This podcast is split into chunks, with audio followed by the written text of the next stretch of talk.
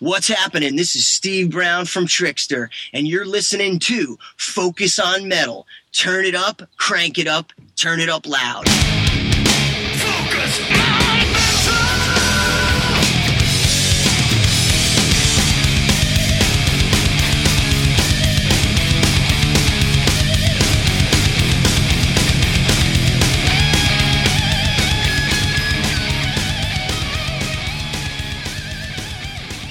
Hey, Metalhead, Scott Thompson here, welcoming you to another week of that which we call Focus on Metal. So I think that uh, we're going to have another eclectic week of uh, Focus on Metal here this week. You know, last week, if you go back and listen to that episode, we know we had uh, on one side of it Vivian Campbell, you know, best known for uh, Def Leppard and Last in Line and playing the Dio band. On the other side of it was vocalist Chloe Lowery, who was best known for being one of the vocalists in Trans Siberian Orchestra and is also out on the road doing the Rocktopia thing.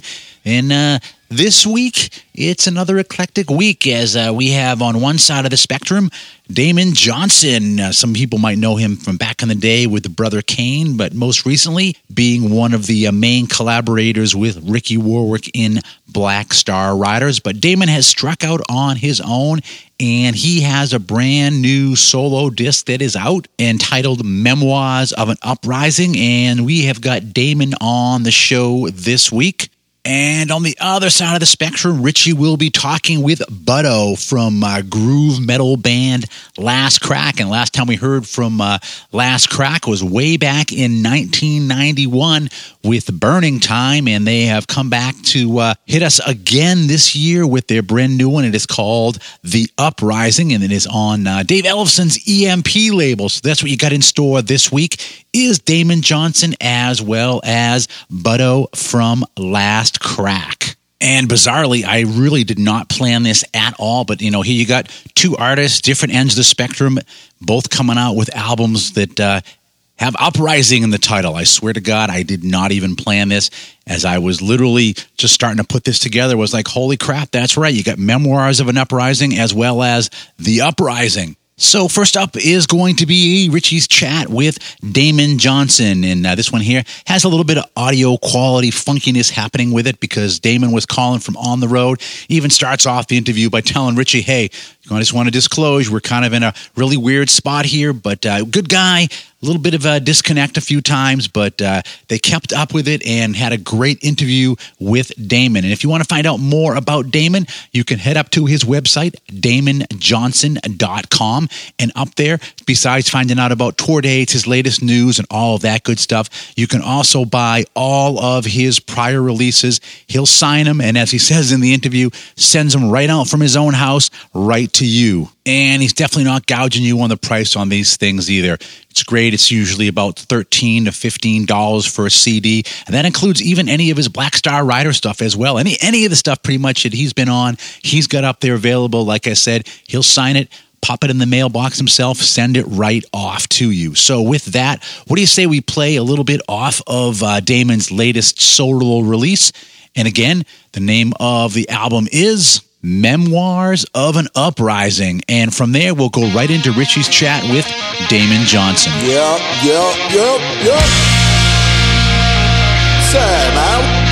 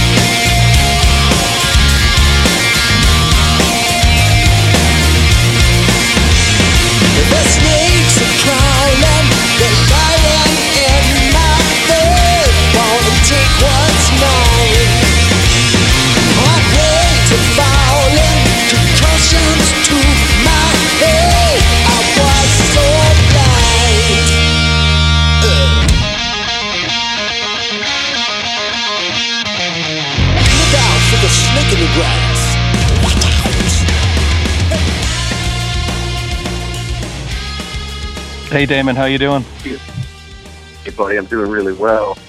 One one qualification is that um, we're driving. We're actually driving from to Dallas, so uh, you're catching me at a good time. The uh, the rain has abated a little bit, so uh, it might it was a little noisy earlier with all the, the thunderstorms that we were driving through. Okay. But uh, we're okay right now. All right. Yeah, So so you live in Nashville, correct? that's right. Now, there's a lot of hard rock guys down there. The Tom Kiefer, Kip Winger, John Corabi. I think Mike Facera lives there. Do you run around? Do you ever catch up with them when you're out and about, or do you very rarely see the other guys? You know, rarely, man. Everybody's busy. Everybody's out of town working. Um, you know, I see Brad Whitford from Aerosmith from time to time because he doesn't live far from me. And uh, Tom Petersson from Cheap Trick. Uh, Peter Frampton lives in town. Most of his band lives there.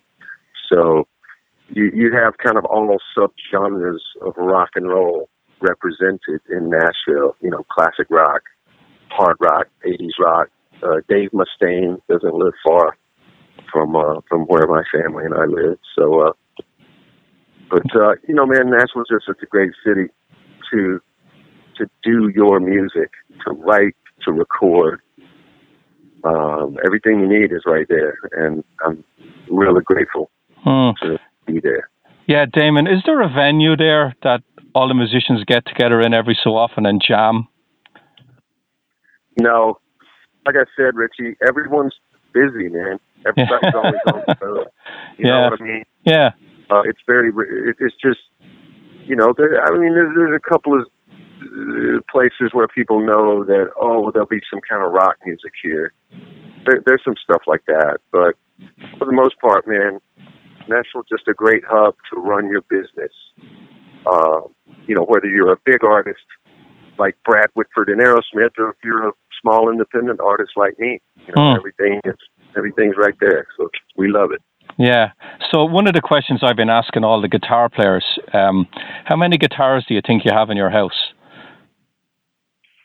I've probably got about 25, and you know, which is sounds like a lot, but then again, it's not a lot when you consider how long I've been in the business. Um, you know, uh, I definitely have a, you know, the Gibson Les Paul is without a doubt my favorite instrument, so I have five or six of those. But over the other other guitars, you know, there's there's a Stratocaster, Telecaster. I have a nice 335. I've got a couple of great acoustic guitars. So um, I would love to be more of a collector, like my friend Rick Nielsen. But uh, uh, and Joe Bonamassa. Joe lives in Nashville too, by the way. He has a house there. Wow. Uh, got a place in Nashville and in and in California. But um, yeah, man, I got about 25. Okay. And Joe Bonamassa, he is one guy that is always on the road. Yeah, you know, I mean, that's another great thing about Nashville is just the lifestyle that it offers you. I have tremendous respect for guys like Joe. Um, I have respect for any of these guys that that are always touring. That's not the life that I want. I want to be an artist and I want to play music and I want to work hard. But I have children. I'm crazy about my wife. I want us to have some kind of a, a life together. And I totally understand guys that want to just be touring all the time. Uh, I get that. You know, that this is in no way putting them down for choosing to live like that, but that's not for me. And uh, so, uh, you know, you're you're catching me at a moment where I've made the transition into doing my own, you know, just being a solo artist full time. And uh, the, the greatest fulfillment, Richie, has been having control of my own calendar. I am euphoric about it, man. So, um, really, really happy with the balance between music and, and family. that Yeah. Yeah. So, so Damon, was there any particular guitar you used to write the solo record that uh, you mightn't have used maybe for Black Star Riders? That you wanted it to go in a certain direction, so you decided, I might pick up this guitar I very rarely write with, and maybe see what I can come up with with that. Um, the short answer to that question is no. I I feel like I can write songs on anything, and most of the time when I'm writing, I have an acoustic guitar in my hand.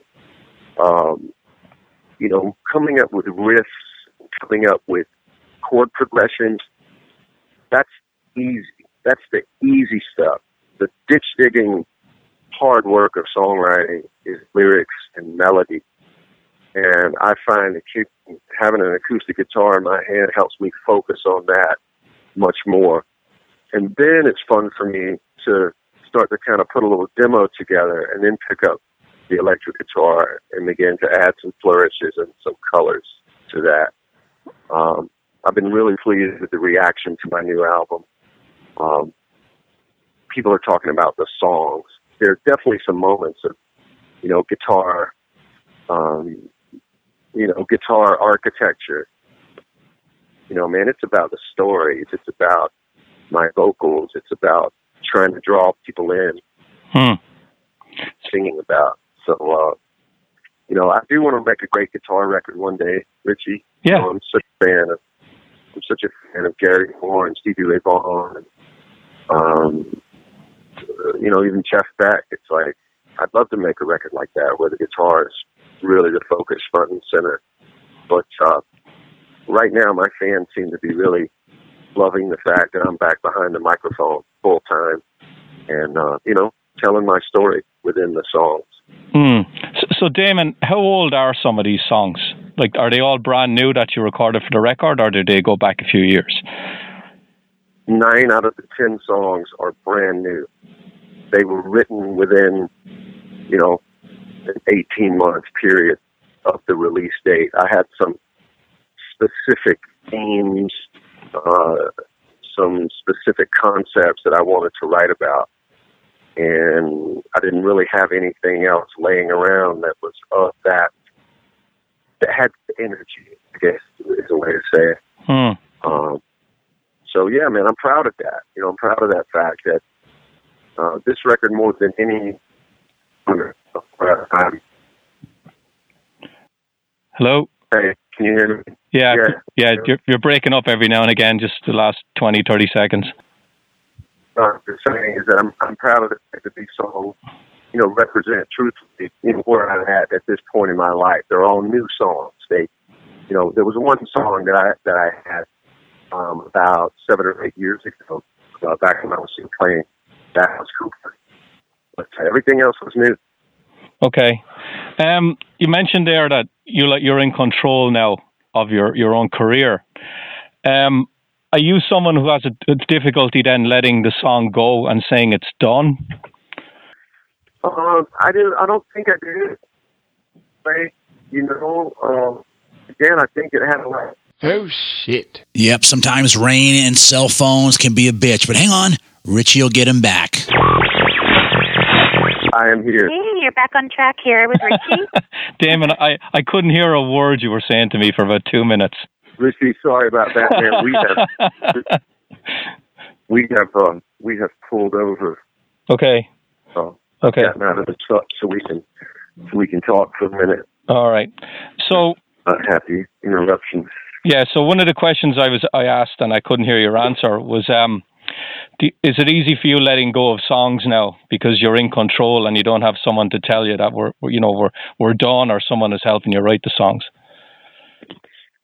Yeah, I mean, I don't know if I really think about it as necessarily being easy, but I definitely feel kind of euphoric at, you know, taking these 30 years of experience of being a, a full-time musician, songwriter, guitar player, etc., and uh, just kind of letting the song happen, not controlling where it goes. And, you know, again, man, it's, it's really about how I feel about the lyrics more than anything that, you know, that dictate how I feel about the song. So, Hmm. uh, yeah, no, no, no problem with, with letting it go and, Yeah. and moving forward. Yeah. Do you do you miss having someone to bounce ideas off? Well, I mean, I've certainly, I certainly bounced some ideas off my friend, uh, my longtime friend Jim Troglin. I Yeah. collab, you know, we collaborated on on the majority of these songs.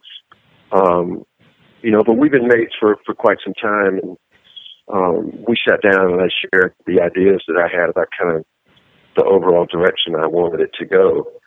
Uh, I really enjoy collaboration. Um, it does make things a little simpler. You know, it's just nice to get that reinforcement over simple things like, hey, is it, is this the right word or should we change this? Uh, do I need to write another verse? Do you feel like the story is complete? Does this song need a bridge? you know, stuff like that. Yeah. That's, fun. Hmm. Now, now, when speaking of collaboration, now I, I had Ricky Warwick on for a heavy fire when it came out, and of course, Rick, you were writing with Ricky, and Ricky's dad, I believe, passed away when you were writing for the record. So one of the questions I asked I asked Ricky was, um, you, when you're sitting across from Damon and you're bouncing ideas off each other, you're grieving because of the loss of your dad. I said, was it difficult, do you think, for Damon to sit there and actually say to you when you presented an idea to him that that's not that, that's not going to work or that idea is crap? And he said, no, Damon had actually say it to me. But that must have been difficult for you as well. Well, I mean, look, man, as a as a family man myself, you know, I had great empathy for for that situation for Ricky, and you know, Ricky is such a thoughtful person. He's obviously an, a, a fantastic songwriter, and I just think, in a lot of ways, this simple concept of just going to work. You know, like I have a job to do. I need to focus on on this. I'm sure that was therapeutic for, for him and helpful. Um, you know, I, I I think he had a, a real ability to kind of compartmentalize what was happening. Uh, you know, he would take a break. He would call his mother or his family to discuss. You know, whenever there's a, a death in the family, you know, there's a lot of arrangements to be seen about. So uh, he certainly had.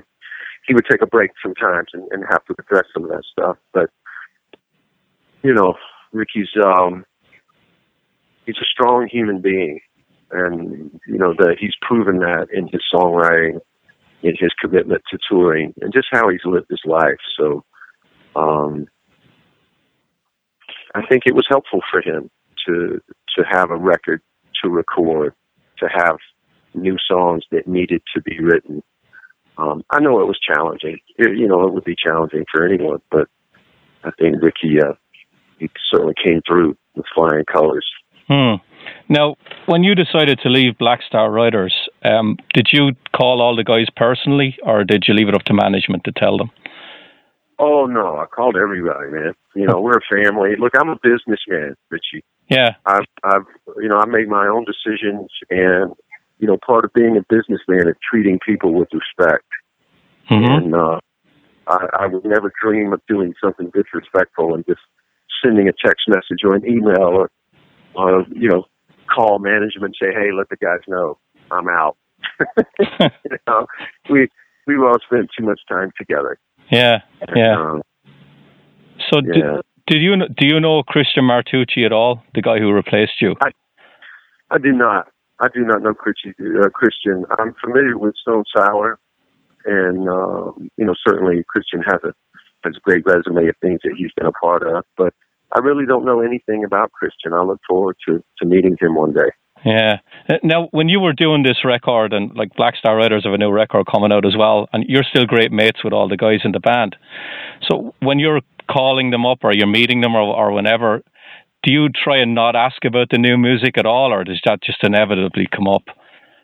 Oh no, man! Listen, you know, the greatest invention in the last twenty years is text message.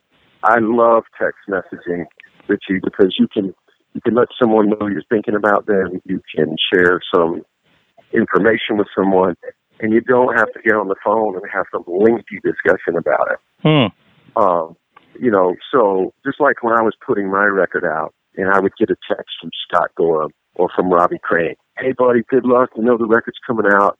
You know, we're proud of you. I did the same thing with them. You know, Nice. uh, I've already heard. I've already heard half of the new record, and it's fantastic. And I knew it would be fantastic because Ricky Warwick is the fucking songwriter. Yeah. Yeah. You know, so you know it's different. It it definitely sounds different with uh, without me there, but it's still great. The essence of the songs are they're just as strong as any any songs you know from the previous three records, and that's that's all on Ricky. So I'm so proud of them, and you know I'm happy for for them to uh, to have all the infrastructure they have. You know, big management, big record label. Um, you know, and and they'll be able to get on the road and and book those long tours that are six and seven and eight and nine weeks, and they can go out there and have a grand old time. Mm. I don't look like that anymore, Richie. ever, ever, ever, ever again. I don't want to tour like that, and I'm not going to. And that's you know, those guys are happy. yeah. I'm happy. I think Damon. We'll be made. I, I think Damon. It's not, it's not the lengthy tours. Well, it is, but it's where you have to go to tour. I think Black Star Riders. It's it's the European market, so you got to always go over there to tour. Well, I mean, there's no doubt it makes it hard for us that live in in the United States. It's hard to communicate. It's impossible to just get on a plane and fly home for a few days and then come back.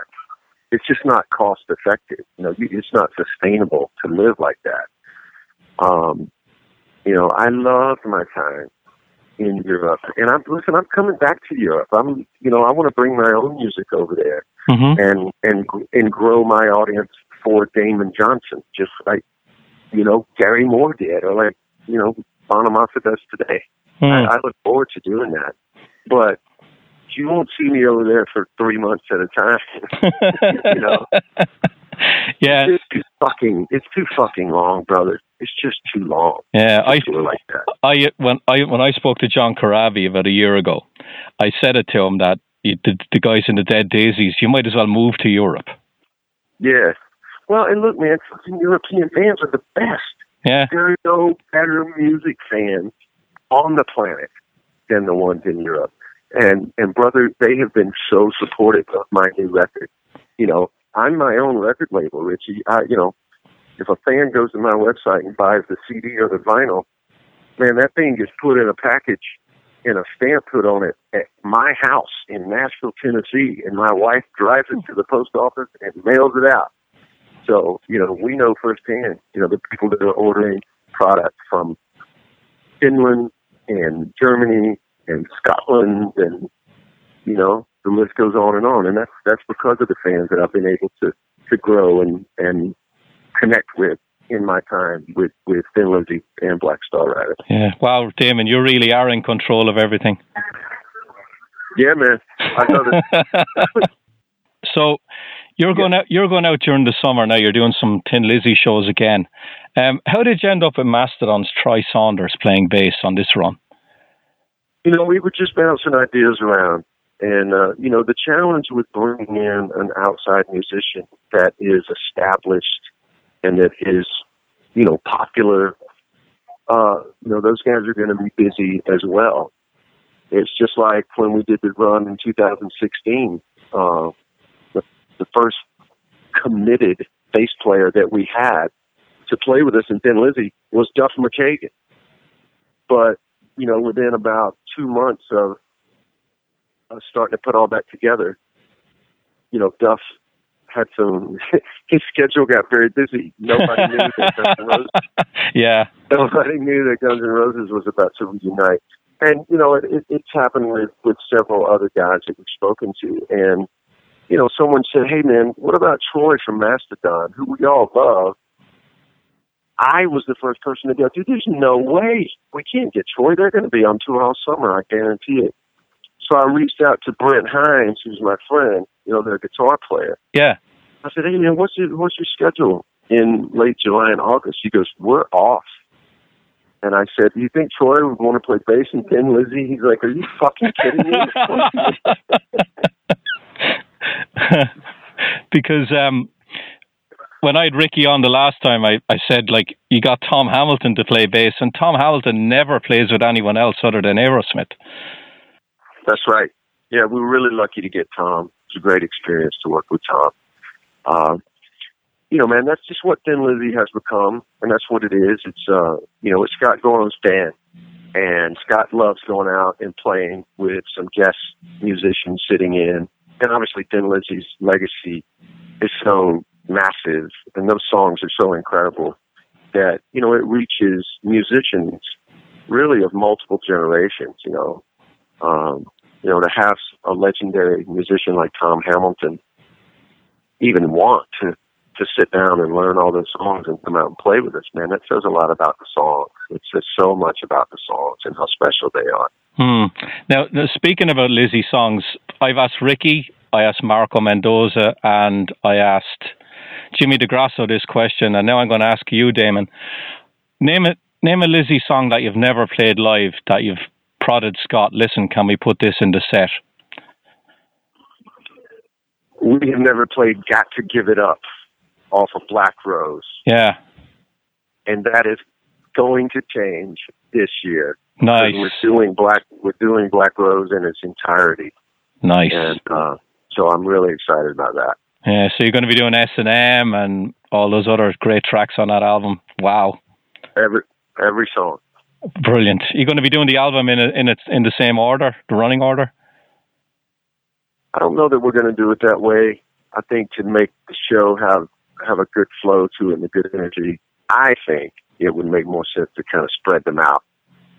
Hmm. Uh, you know, none of us really listen to Thin Lizzy records from top to bottom. Usually, if I want to listen to Lizzy, it's on shuffle. You know, like I, I, I, I have my own playlist of, of those songs. But I don't know, man. We'll do, we'll do it. We'll do it whatever way suits. But but the, the key is to put on a great show. You still got to keep the show interesting. Uh, got to have a flow to it.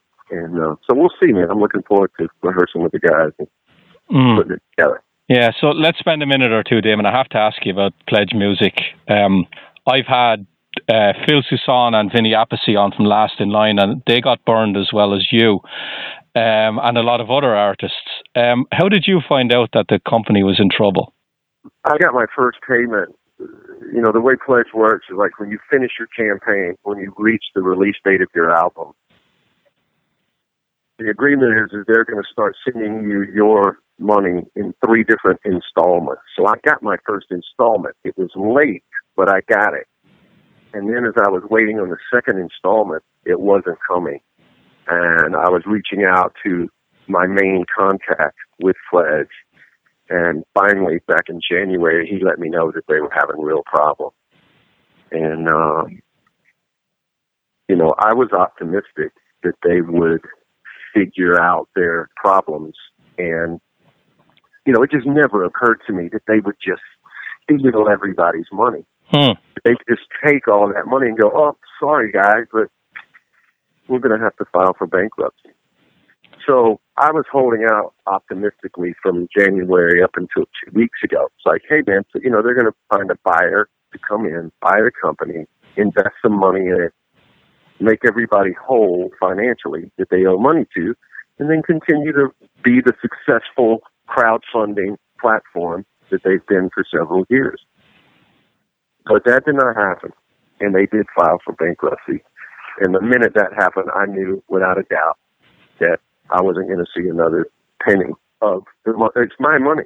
Hmm. It's not their money. It's my money. Yeah. They stole my money. So, so tell me about the show you're going, you have coming up now in, in, in June to try and raise some revenue.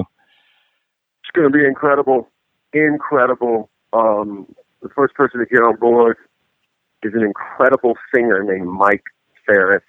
I would encourage everyone to research Mike. Mike is doing a tour of the UK himself uh, in the fall, but Mike is a amazing R&B soul singer, and we grew up together back in the '90s. He fronted his own band at the time, and we did tour dates together when I was in Brother Kane. So when he heard about what happened, he immediately wanted to get on board.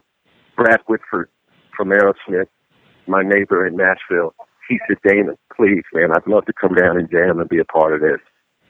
Obviously, I was very excited about that. Hmm. And I get the call out of the blue from my friend Kevin Martin, the lead singer with Candlebox. And uh, we've been friends for many, many years. We toured together as well, Brother Kane and Candlebox back in the late 90s. And uh, you know, on their own dime, the entire band is flying to Nashville. Uh, and they're going to play a 45 minute set at, uh, at my show. Uh, it'll be a week from this coming Monday, so June the 3rd Wow. is that concert. Yep, I know. We totally missed the date on that one. Sure, that was a great show, especially having uh, Brad Whitford playing, but he does have some other stuff that is coming up. So in June, uh, June 18th, 19th, and 21st, he'll be playing uh, Quebec City.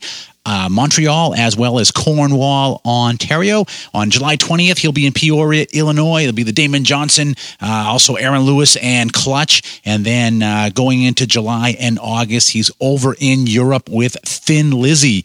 Uh, and that's uh, in uh, you know in Wales, in at in London, in Spain, and also Belgium. And of course, if you want to keep up with all of Damon's upcoming dates as well as getting tickets, you can go. Where's that place? That's right, DamonJohnson.com. So uh, it's going to be great, man. I'm I'm so grateful to I have some amazing friends and I have amazing fans. You know, the fans are listen. They're the ones that are more furious than anybody. You know, they're the ones that want to. If there was a Pledge Music office building, you know, they want to go down there and torch the place and start dragging people out by their toenails. Um, but you know, the fans continue to support my music, my career, and it's like a guy said to me last night. We played in St. Louis, Missouri. He said, "Damon, we just want you to keep making records, bro. We want you to keep doing what you're doing. Hmm. Uh, you know, um, it's very flattering to hear people say things like that. Yeah. You know, So, so You know, Da- it's, it's inspiring. yeah. So, Damon, has this tainted your view now of uh, crowdfunding in the future? Like, are you ever going to go No, with a third? You, you ever going to go with a third party company again, or do you think you just you'll keep it in house the next time and do it yourself? I will keep it in house. I will, I will engage crowdfunding for my next record. Absolutely. But I'm going to do it myself, mate. I'm going to run it right off my website. Essentially, at the end of the day, if you really get down to it, Richie, all Pledge Music is, is a website for people to go in, you know, say, oh, I want to buy this, and they get their credit card information, and then, you know, several weeks later, they get their stuff. I can do that on my website, mate. I don't Hmm. need to give some company fifteen percent just to just because they have a PayPal account. you know Yeah. what I mean? I think I think that's what I think, Damon. That's what bothered a lot of people about the whole pledge music thing. When it went when it went to shit, um, they looked at a lot of the musicians and and probably said, "Why didn't you do this yourself in the first place anyway?" Well, Pledge Music has been a successful platform for quite some time, and the thing that appeals to us as musicians initially is you think there's the chance that because they are a proven entity and they have this giant following, you know, there are people that go to Pledge Music and just look around and go, oh, who's running a pledge campaign that I might be interested in supporting? True. So as an artist, you think you might get some peripheral fans, you know, people that don't necessarily know who you are even Hmm. that might, you know, get exposed to it. Ultimately, now that I've done one myself, I don't believe that anymore. I think every single person that supported my record are they were Damon Johnson fans. They'd either seen me with Alice Cooper, they saw me with Brother Cane, they saw me with Black Star Riders, and then they saw me promoting that I had a pledge campaign on my social media and on my website. Hmm. So, you know, I have a feeling all those same people would be just as comfortable going to DamonJohnson.com, click on the crowdfunding page that I'll put up on my next record, and they can pre-order the vinyl, pre-order the CD, buy some unique memorabilia, etc., etc. Hmm. I think uh, you know, Damon. I think you're right. That's how I'm going to do it next time, mate. Guaranteed. Yeah, I just got a couple of questions before I leave you go. Um, did you ever play golf with Alice Cooper? Are you drunk, mate? I play. yes, yes. I, I I've talked about that for a decade now, Richie. I played more golf with Alice Cooper than I played rock concerts. Wow. That's a fact. you know, we played every single day. Every day. I mean, we would we would do tours where we would play golf like eleven days in a row. And the only time we took a day off is because it was raining and we couldn't get on the golf course. I think when I had Kane Roberts on a few months ago, when he, he said in the 80s, Alice would be walking through the hotel lobby at four in the morning, and Kane would say, "Where are you going?" I- I'm going out to play golf. No, it's a fact. Alice would be leaving the hotel to go play golf, and the guys would be coming in from a night of partying. You know, happened happened all the time. I, I I saw it myself, you know, because I was in the band for a while, you know, with Ryan Roxie and Chuck Garric, and you know, we might have a night off the next day, and Alice and I would be in the lobby with our clubs ready to go, and those guys would come in, and you know, they were just coming back from the bars, so it was awesome. awesome. yeah. So, would you consider yourself a guitar player primarily who sings, or a singer first who also plays guitar? That's a good question, Richie, because for years and years, I always said, I'm a, I'm a guitar player that sings. And I believe now, with the transition with this record and, and what's happened over the last year, I think that has shifted. Uh, you know, both are just as, as important and vital to me. And, uh, you know, I'm so proud to be an artist, to be a singer again, and you know, to be focusing on that. Uh, I have a lot to learn, man. I got I, every day I learn um, about writing better, singing better, performing better. But uh, this is definitely the album Nate, that I feel I have transitioned into being, you know, a full time full time singer, Hmm. singer songwriter, singer songwriter, guitarist. That's what my publicist sends out now. Nice. You know what I mean? Nice. So, Damon, I'm I'm going to leave you go. It's been a, an absolute pleasure talking to you. I hope you get up to the Boston area and I can come out and say hello to you and see you play live. Mate, I would love that. That's such a great town. It's a great music town. And uh thank you for uh you know, thanks for having me on and and uh yeah, keep an eye out, man. Hmm. Yeah, let's uh let's come and see me play when I get up there. I will. Damon, the album's excellent as well. By the way, I can't I can't rate it highly enough. It's brilliant. Thank you so much, Richie. I'm All very right. proud of it, mate.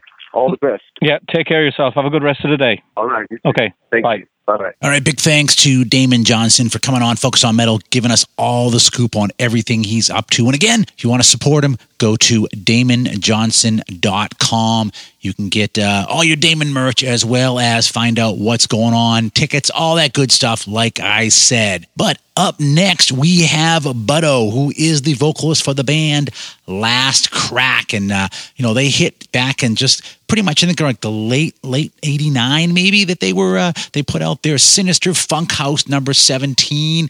And then in 1991, they put out Burning Time, which had a, a lot of people really getting behind that one, uh, Richie being one of those people. And then really not hearing much out of them except, uh, you know, last year they did pop a single out for the upcoming release.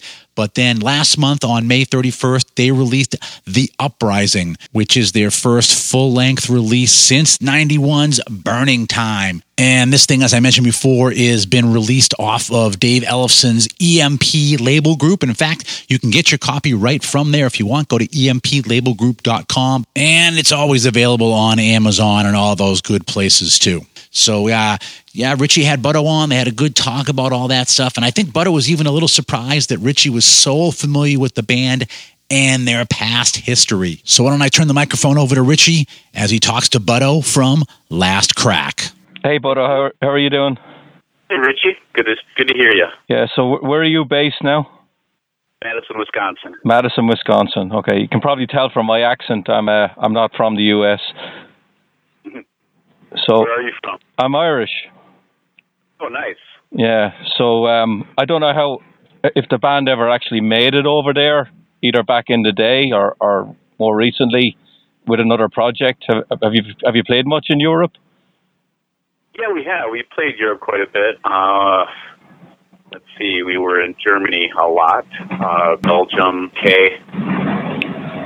Okay, uh, this is with Last Crack. We didn't get to Ireland. Okay, uh, uh, listen, a lot of a lot, I've had so many bands tell me that um, it's just a little bit out of the way when it comes to playing in Europe.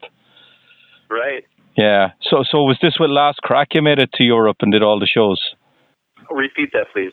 Uh, was it with Last Crack that you, you, you played all the European shows, or was it with other bands? Yeah. Just Last Crack. The only time any of us have been like abroad touring is with Last Crack. Okay, okay. How did you go over with the audiences over there? Because when you look at the festivals, they're a lot more eclectic. They seem to be more open to different sounding bands on this on the same bills. Did did did you find the audiences tough over there, or were they pretty open to your music? I think they were really open to it. Yeah, it was just a great environment to play heavier music over there. Uh, yeah, people listen. They're they're very attentive. We loved being uh, in Europe playing shows. Hmm.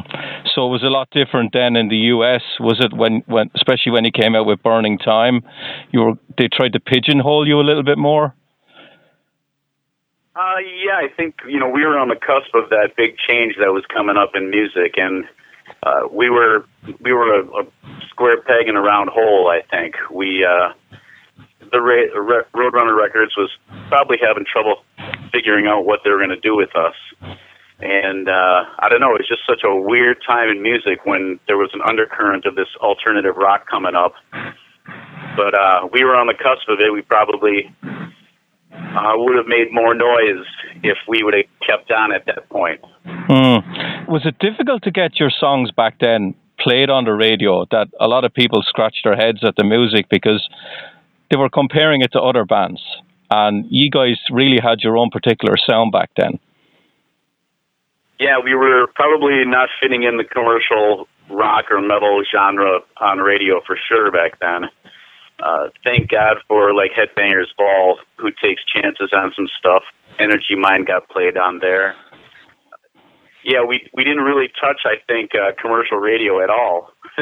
I think this new album, though, The Uprising, will have that potential. Yeah.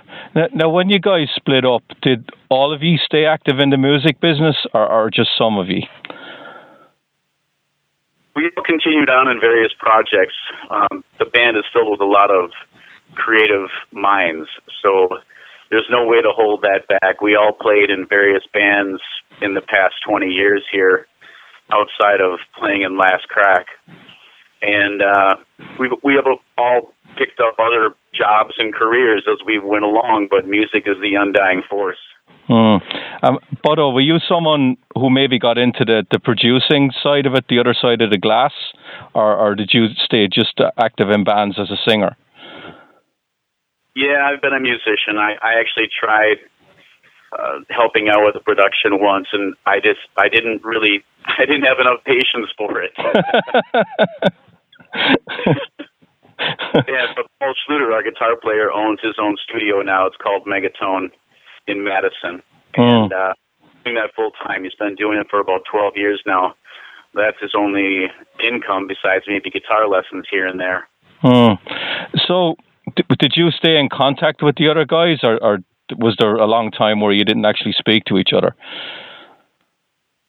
Yeah, you know, we always kind of knew what each other are doing, uh, even in our other projects and stuff. Uh, you know, we're always aware. We're like we're like a brotherhood, and we're all still in the same area. So there's really no way to avoid knowing what each of us are doing. Hmm. we out, we didn't hang out and go for beers much, but uh, yeah, we all knew what we were doing. We're always interested to see what everybody's coming up with. Hmm. And did you often have people come up to you saying, "Wow, I, I really loved Last Crack back in the was the, the late '80s, early '90s."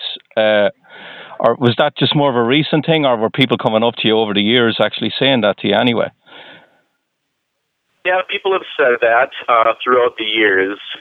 You know, there people have been polite, I guess, with their other, projects. You know, it's like I, I had a band called Mind Dogs who recorded in El Dorado after Last Crack did, and you know, we were kind of a different band, not as heavy as Last Crack, but you know, people dug it. They they kind of just wait to see what we're all going to come up with. I didn't hear like, "Wow, it's really good," but I wish it were Last Crack. Although people wondered why we're not jamming together all this time. Hmm. Yeah, because I know I think you played some sporadic shows, but was there ever any talk of uh, actually writing new material before this record? Yeah, so we actually uh, started a demo uh, maybe 10 years ago or so that we we did like four or five songs and recorded the drums and guitars, and then we kind of got sidelined because we helped a, a friend of ours uh, play a show with Bon Jovi downtown Madison at the Kohl Center, and and for some reason that kind of threw off our whole mojo.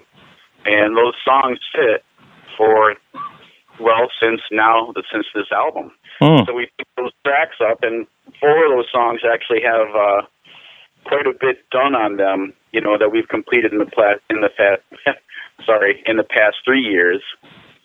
So yeah, we had a good basis of, of a few songs to finish to get going on this album. Hmm. So, so, Buddo, what changed now to make it right to do the record now rather than before? We started playing a couple shows, uh, and we all felt that chemistry again when we were when we are jamming together. And we realized that we had this material that was just kind of sitting there that was undone, and that we should get this done, and we should devote ourselves to it. And so then that's what we did. We took really the past two years has been pretty hardcore tracking and mixing and getting it to this point where it is ready. Hmm. Now, there's been a lot of changes in the music business over the years. Uh, it's easier now to get your music out there. You can self-release it. Um, there's probably you, you're, you're less involved in the politics of it now. Um, did that have any effect on you guys making new music that you, you maybe felt that you you're more in control of it now than you would have been in the past? Yeah, I think that's a huge element. Just the fact that Paul has his own commercial studio, it gives us access to everything that we need. So yeah, we don't we didn't have to uh, you know go out of house to to get this done. Hmm. So did you actually record the record and have it done and then find the label, or were the label actually involved in the pro- during the process of it? We were going to. Well, we did. We funded this ourselves. Yeah. We uh, we had a target for a GoFundMe account, and people helped us out quite a bit. We didn't quite meet our goal, but we got what we needed to get it done with the recording and the mixing. And then uh, we were in the final stages of the mix, like in uh, last December or so. And Paul went to a base story event with Dave Ellefson in Milwaukee, and it's a small VIP event where they had like 20 people at a table talking about um, Megadeth and Dave and whatever's going on. And then they introduced everybody around the table, and Paul Schluter was there, so he stood up and said, "Yeah, I'm Paul Schluter from Last Crack." And then Tom Hazzard was there. He's the EMP A&R guy under Dave. He said he remembers Last Crack. He's from Green Bay. So he said, I want to check this stuff out. And within like a week or so, he offered us a contract. So they're doing, uh, they picked up the ball here with distribution, production, promotion, all the stuff that we really do need help with. Mm. So, when you started writing the material, you got a lot of technological changes now. You got your Pro Tools and everything. Was there any particular way you went about writing the songs now that wasn't available to you years ago, or did you just get in a room and, and jam it? How did all that work? Yeah, the way that we work is, I mean, I don't think the technology influenced our recording or our writing at all. Um, the way this works is that we start with, you know, Paul is like a riff machine. He comes up with these parts, and then slowly everybody builds around it. And uh, usually the lyrics and the melody are the last thing to go on. I'll sit and listen to looped parts, riffs that Paul has come up with. Hmm. And then my job is kind of like the arrangement. First, I arrange the material into a storyline, and then words start appearing in my mind, and these are the lyrics that eventually get sung. Okay. So you said there that you had a demo that you did years ago, and a couple of the songs you, you reworked. Were they the songs that you started with for the new record, or did you did you start with uh, writing the new the newer songs first? No, we we started with the ones that we had and then built off of there. The, we had Greta Grinder, we had Bullet Train, we had Siren Song, and we had a song called Sensei, which has kind of changed more dramatically than it was in its original state. But so probably those songs were the first bricks that we used to build this all up. Hmm. Um, was there any particular song you wrote for the record where you, you felt you got over the hump that you could actually do this and get a full album's worth of material done? Yeah, it was interesting. The band we had this one song we were calling it epic just because we we give working titles to things that don't have words yet. So this one was called epic and it was actually a real strong powerful song and I was having that one gave me the most difficulty in writing lyrics for. It was the last one I finally got the lyrics finished for and it's now called Golden Age and it's probably well, maybe one of the strongest songs on the album. Hmm. So did did any of the, any of you guys take convincing to actually get back on, on the bike and, and give it another go, or were all of you just ecstatic to, to do the new record for, right from the beginning? I think that uh, it's really weird. We all kind of like come at it with a little bit of trepidation. yeah, I'm sure. because you know we're all uh, our chemistry is strong, but it can be volatile. It, and we all, it's like having five different cooks in the kitchen all the time.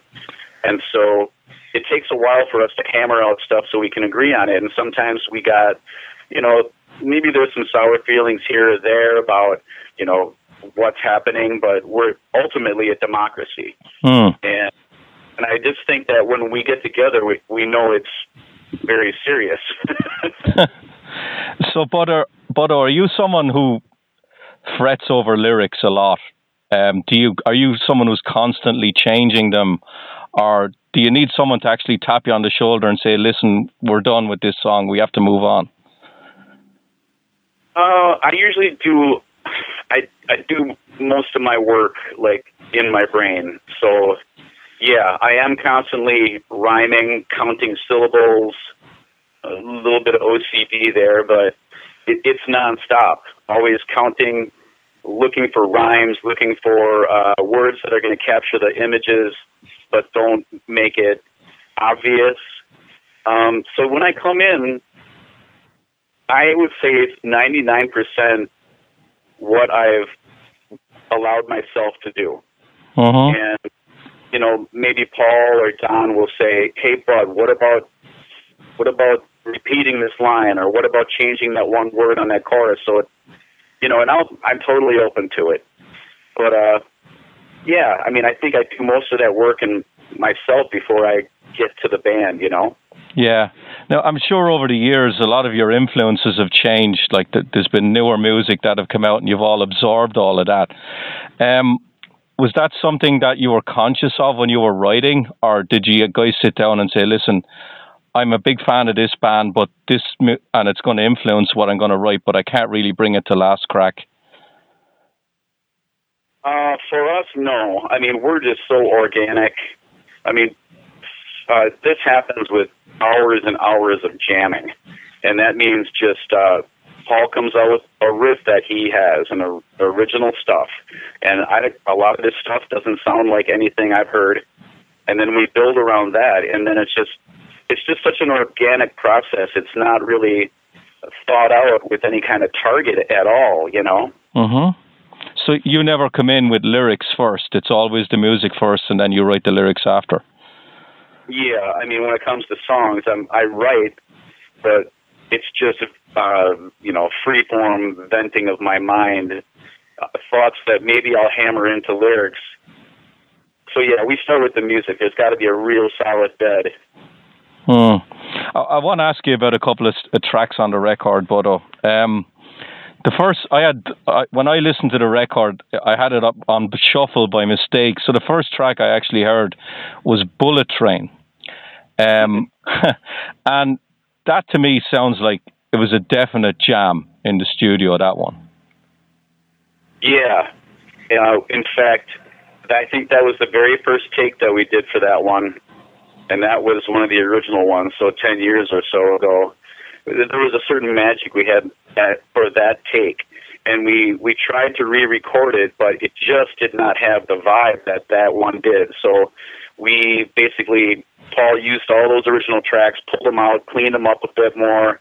Um, he even used the lyrics that I, my vocals that I used back then. So everything there is like pretty much what it was in its natural state when it was first captured. Mm, I, I love when bands actually do that and, and admit to it because you've heard for years uh, bands are always chasing the, the vibe on the demos that they can't get it. So when a band can actually take, like you know, step back and say, listen, we might have the technology now, we might be able to play it a little bit better, but we just can't catch the vibe, and they're willing to go ahead and do that. I, I, I love when bands do that. Cool. That's what happened. yeah, yeah. So, h- how easy was it to actually pick the single to to uh, to represent the record? Was that something you had to think a lot about because people might be expecting a certain sound from you guys, and you had to pick a song to represent that, or did you just say, right, we we just love this song first, and we're just going to do that one? I think, yeah, what you said last there is is our case. We had Icicle uh, to a, a point that was well. First of all, we all love the song, so we, we gave it the most effort first in, in finishing it with mixing and stuff, and uh, we thought it was a good, a strong representation of, of what we do as far as music and vocals. It was kind of a new adventure because there's a whole lot of chants and vocals on that song that Last Crack really hasn't done before. So it showed a new facet of the band. And then we just went ahead and finished it, and then we shot a video for it. And that has been actually completed for about a year and a half. Wow. So did you actually work up more songs than what made the record, or did you just complete the, the amount of songs that are actually on the album? we have two songs that we contemplated, uh, which were in contention. One was a cover, uh, "Let's Have a War" by Fear, and the other one was a song called "Everything," which is a total departure for Last Crack. It's like a ballad. It's like a, a slow kind of a, a ballad. Hmm. Only call a love song, but it's definitely a, like a slow dance type of deal. And um, Paul and I couldn't agree on the exact structure of it, so we decided just to shelve it for now. Okay, excellent. So, so before I leave you go, Buddo, do you want to give out all the social media sites where where people can get in touch with you or the band? Okay. Um, actually, we have a, a new website that's being created right now, and I'm not sure if it's up and running yet. It should be very soon. I don't have a, an address to give you for that. It's terrible, but we could be contacted through Facebook, Last Crack, um, and the EMP label group. Okay, on their website. Mm-hmm. And what about live shows? Um, I'm I'm assuming you've got a lot of live shows coming up or in the works. Yeah, they're starting to they're starting to happen now. So we've got this Saturday we've got a big festival. We've got our CD release show at the High Noon Saloon in Madison uh, Friday the 31st, so almost a week away. Hmm. And then we have various authors even to come to Europe or to play shows in the region. And uh, Tom Hazzard from EMP is helping us uh, figure out what our game plan is going to be here once this all cuts loose. Nice, nice. Well, if you get up to the Boston area, um, hopefully I can get out to you and say hello to you. That'd be awesome. All right, Buddo. Well, it's been a pleasure talking to you. The album's excellent, by the way. I'm a big, I'm, I'm, I'm I'm a big fan of Burning Time, and uh, I don't know why you guys didn't break. it's, it's the, the, you know, the, the ever-ending question. Yeah. So Every it's time, huh? yeah, so I'm just, I'm just really glad you're back, and it's been a pleasure talking to you. Thank you, Richie. I really appreciate it. All right, have a good rest of the day. Okay. Okay, right, bye. Bye bye. So, what does the 2019 version of Last Crack sound like? We're going to find out right now. This is a track off of The Uprising. It's called Paper Town.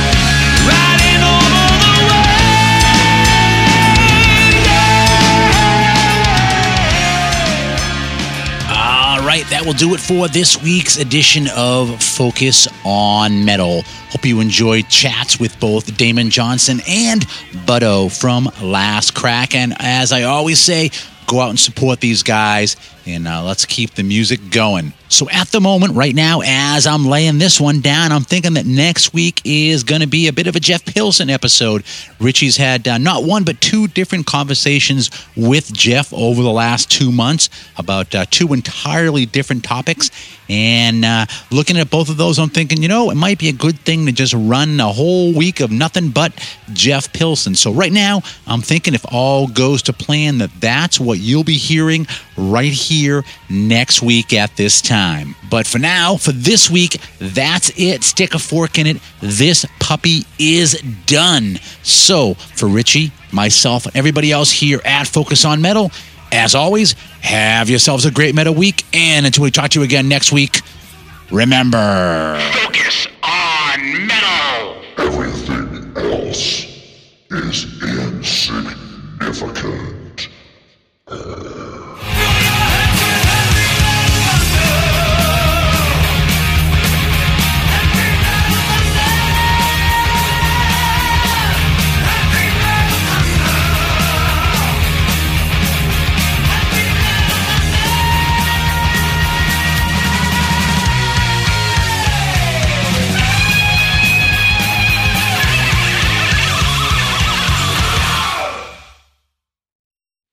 still here? It's over. Go home.